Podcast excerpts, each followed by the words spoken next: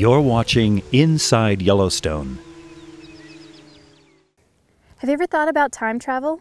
Though the future may be hard to see, in Yellowstone, opportunities abound to glimpse the past. Specimen Ridge, east of Tower Junction, is home to the world's largest concentration of petrified trees. Over 100 fossilized plant species have been discovered over 40 square miles. The fossil forests were created 50 million years ago when a series of volcanic eruptions covered live trees in ash, mud, and debris. Deprived of oxygen, the wood was prevented from decaying. Silica soaked up into the trees, filling spaces among wood cells, and then hardened to stone.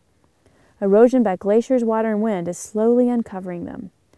One excellent specimen is easily accessible at the Petrified Tree Exhibit. Here, an ancient redwood stands upright, frozen in time.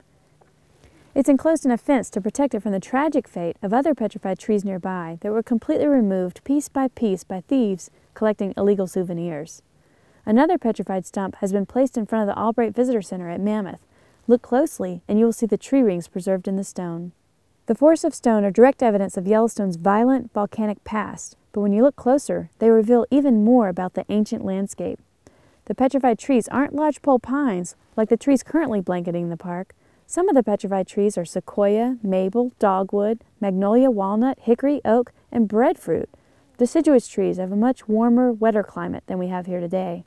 The volcanic nature of this place has been known to obliterate the landscape, and yet it has preserved some aspects for us to experience millions of years later.